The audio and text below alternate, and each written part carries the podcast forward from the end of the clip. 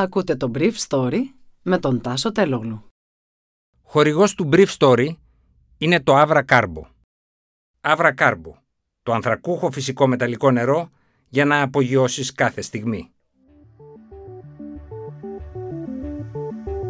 Καλημέρα σας. Σήμερα είναι Τετάρτη, 1η Ιουνίου 2022, καλό μήνα και θα ήθελα να μοιραστώ μαζί σας αυτά τα θέματα που μου έκαναν εντύπωση.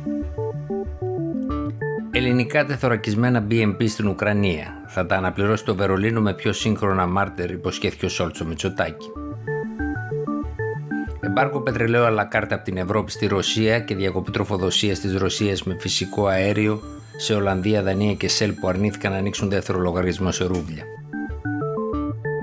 Απάντηση Μητσοτάκη στις τουρκικές απειλές από το συνέδριο του Ευρωπαϊκού Λαϊκού Κόμματος στο Ρότερνταμ.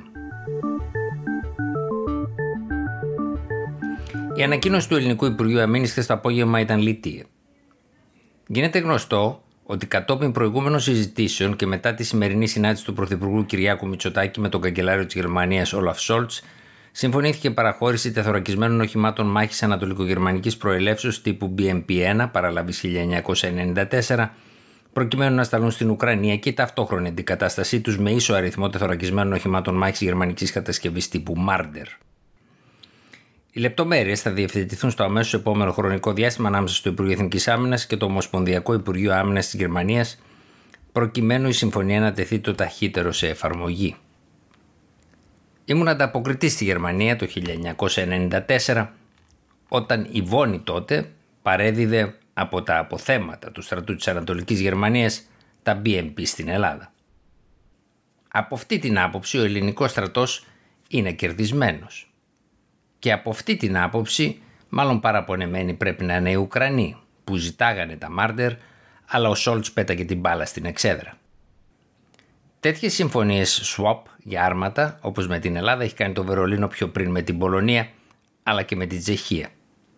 Η Πολωνία διοχέτευσε τα σοβιετικής κατασκευής αρματά της στους Ουκρανούς περιμένοντας τα γερμανικά, που δεν τα έχει πάρει ακόμα με αποτέλεσμα να διαμαρτύρεται και δημόσια ο πρόεδρος της Αντρέι Ντούντα.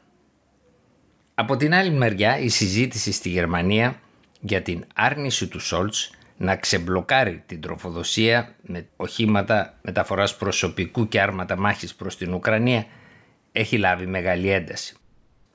Έτσι, η πρόεδρος της Επιτροπής Άμυνας, Μαρία Άγνες Στρακτσίμερμαν από το κόμμα των Φιλελευθέρων, κάλεσε λίγες ώρες πριν την ανακοίνωσή του, το Σόλτς, να δώσει τα 50 μάρτερ που είχε υποσχεθεί στην Ουκρανία όσο το δυνατόν συντομότερα. Οι ηγέτες της Ευρωπαϊκής Ένωσης συμφώνησαν αργά το βράδυ της Δευτέρας, όπως είχαμε προβλέψει από το Brief Story, σε μια πολιτική συμφωνία για να απαγορεύσουν, αλλά κάρτ τουλάχιστον, την εισαγωγή ρωσικού αργού. Ο πρόεδρος του Συμβουλίου, Σαρλ Μισελ, έστειλε ένα tweet λέγοντας ότι υπάρχει συμφωνία αυτό καλύπτει περισσότερο από τα 2 τρίτα των εισαγωγών πετρελαίου από τη Ρωσία, κόβοντας μια σημαντική πηγή χρηματοδότησης για τη μηχανή του πολέμου, έγραψε ο Μισελ. Από την άλλη πλευρά, ο πιο ρεαλιστής Μάριο Ντράγκη είπε ότι οι ηγέτες της Ευρωπαϊκής Ένωσης έχουν πλήρη συνείδηση ότι εξακολουθούν να χρηματοδοτούν τον Ρώσικο πόλεμο αγοράζοντας φυσικό αέριο και πετρέλαιο. Το Συμβούλιο της Ευρωπαϊκής Ένωσης πρέπει να συμφωνήσει σε αυτόν τον μηχανισμό των κυρώσεων. Ο συμβιβασμός θα επιτρέψει τη Ρωσία να συνεχίσει να κάνει εξαγωγές στην Ευρωπαϊκή Ένωση τουλάχιστον μέσω των αγωγών. Η Φόντερ Λάιν είπε ότι με την απόφαση της Δευτέρας η Ευρωπαϊκή Ένωση θα στερήσει τη Ρωσία από τα έσοδά της από το 90% των εξαγωγών της σε αργό πετρέλαιο προς τις χώρες της Ευρώπης, δίνοντας ένα διαφορετικό αριθμό σε σχέση με τον πρόεδρο του Συμβουλίου. Η Γερμανία, η Πολωνία και η Τσεχία είναι από τις ωφελημένες χώρες της μορφής που πήρε ο συμβιβασμός τη Δευτέρα το βράδυ. Καθώς η Γερμανία με την Πολωνία έχουν συμφωνήσει να κλείσουν τον αγωγό Ντρούσμα λίγο αργότερα. Το δηληστήριο του Σβέντ που έχει αγοράσει η Rosneft στην Ανατολική Γερμανία τροφοδοτείται με το πετρέλαιο αυτού του αγωγού. Από την άλλη πλευρά η Τσεχία έχει μια προθεσμία 18 μηνών να σταματήσει να παίρνει ρωσικό πετρέλαιο. Ο Πρωθυπουργός της Ουγγαρίας Βίκτορ Όρμπαν είπε ότι η Ουγγαρία συμφώνησε στο συμβιβασμό υπό τον όρο πρώτον ότι θα συνεχίσει να παίρνει πετρέλαιο από τον αγωγό και δεύτερον ότι αν ο αγωγός πάθει κάτι θα μπορεί να το πάρει με πλοία. Εν τω μεταξύ η Gazprom μπλόκαρε την τροφοδοσία της Ολλανδίας και της Δανίας όπως άλλωστε και της με φυσικό αέριο ενώ συνεχίζει να το δίνει στην γερμανική Winnipeg τον μεγαλύτερο έμπορο φυσικού αερίου. Η Ολλανδία και η Δανία παίρνουν μαζί 3 BCM το χρόνο από την Gazprom έναντι 3,5 BCM που παίρνει η Ελλάδα. Ρώτησα μια πηγή της αγοράς αερίου τι κάναμε διαφορετικό για να μην μας κόψουν το αέριο οι Ρώσοι και μου είπε ότι πολύ απλά δεχθήκαμε μετά το κλείσιμο των παλιών λογαριασμών στην Gazprom Bank να ανοίξουμε δύο καινούριου, πληρώνοντας ωστόσο μόνο στον πρώτο με ευρώ όπως έγραφε το συμβόλαιο και αφήνοντας τους Ρώσους να ανταλλάξουν τα ευρώ μόνοι τους σε ρούβλια όπως προφανώς έκανε η Winnipeg και αρνήθηκαν να κάνουν Ολλανδοί, Δανείοι και Σελ.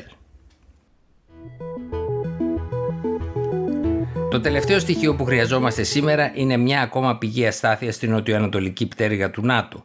Είπε χθες το απόγευμα, μιλώντας στο συνέδριο του Ευρωπαϊκού Λαϊκού Κόμματος στο Ρότερνταμ, ο Πρωθυπουργός Κυριάκος Μητσοτάκης. Σω κάποιοι στη Ρωσία να είναι χαρούμενοι αν αυτό συμβεί, συνέχισε ο κ. Μητσοτάκης, αλλά θα διασφαλίσουμε ότι δεν θα το επιτρέψουμε και ταυτόχρονα θα στείλουμε ένα ξεκάθαρο μήνυμα ότι δεν θα θέσουμε ένα αμφιβόλο τα κυριαρχικά δικαιώματα. Γι' αυτό και πριν την Ουκρανική κρίση, εμείς θέλαμε να ενδυναμώσουμε τις ένοπλες δυνάμεις για να διασφαλίσουμε ότι έχουμε μια αποτρεπτική ισχύ. Είμαστε μια δύναμη ειρήνης, είπε ο κ. Μητσοτάκης, είμαστε μια αμυντική δύναμη, αλλά θέλουμε να στείλουμε ένα ξεκάθαρο μήνυμα ότι οποιαδήποτε υπόνοια απειλής στι κυριαρχίε μας θα τιμωρείται με αυστηρό τρόπο.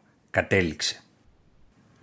Ο κύριος Μητσοτάκης που αποκάλυψε ότι σοκαρίστηκε με άλλους ηγέτες της Ευρώπης όταν η Ρωσία ξεκίνησε τις επιχειρήσεις της στην Ουκρανία Σημείωσε ότι οι ιδρυτές της Ευρωπαϊκής Ένωσης αγωνίστηκαν σκληρά ώστε να διασφαλίσουν ότι η εκαιρεότητα της Ευρώπης δεν θα παραβιαζόταν ποτέ από την ισχύ των όπλων.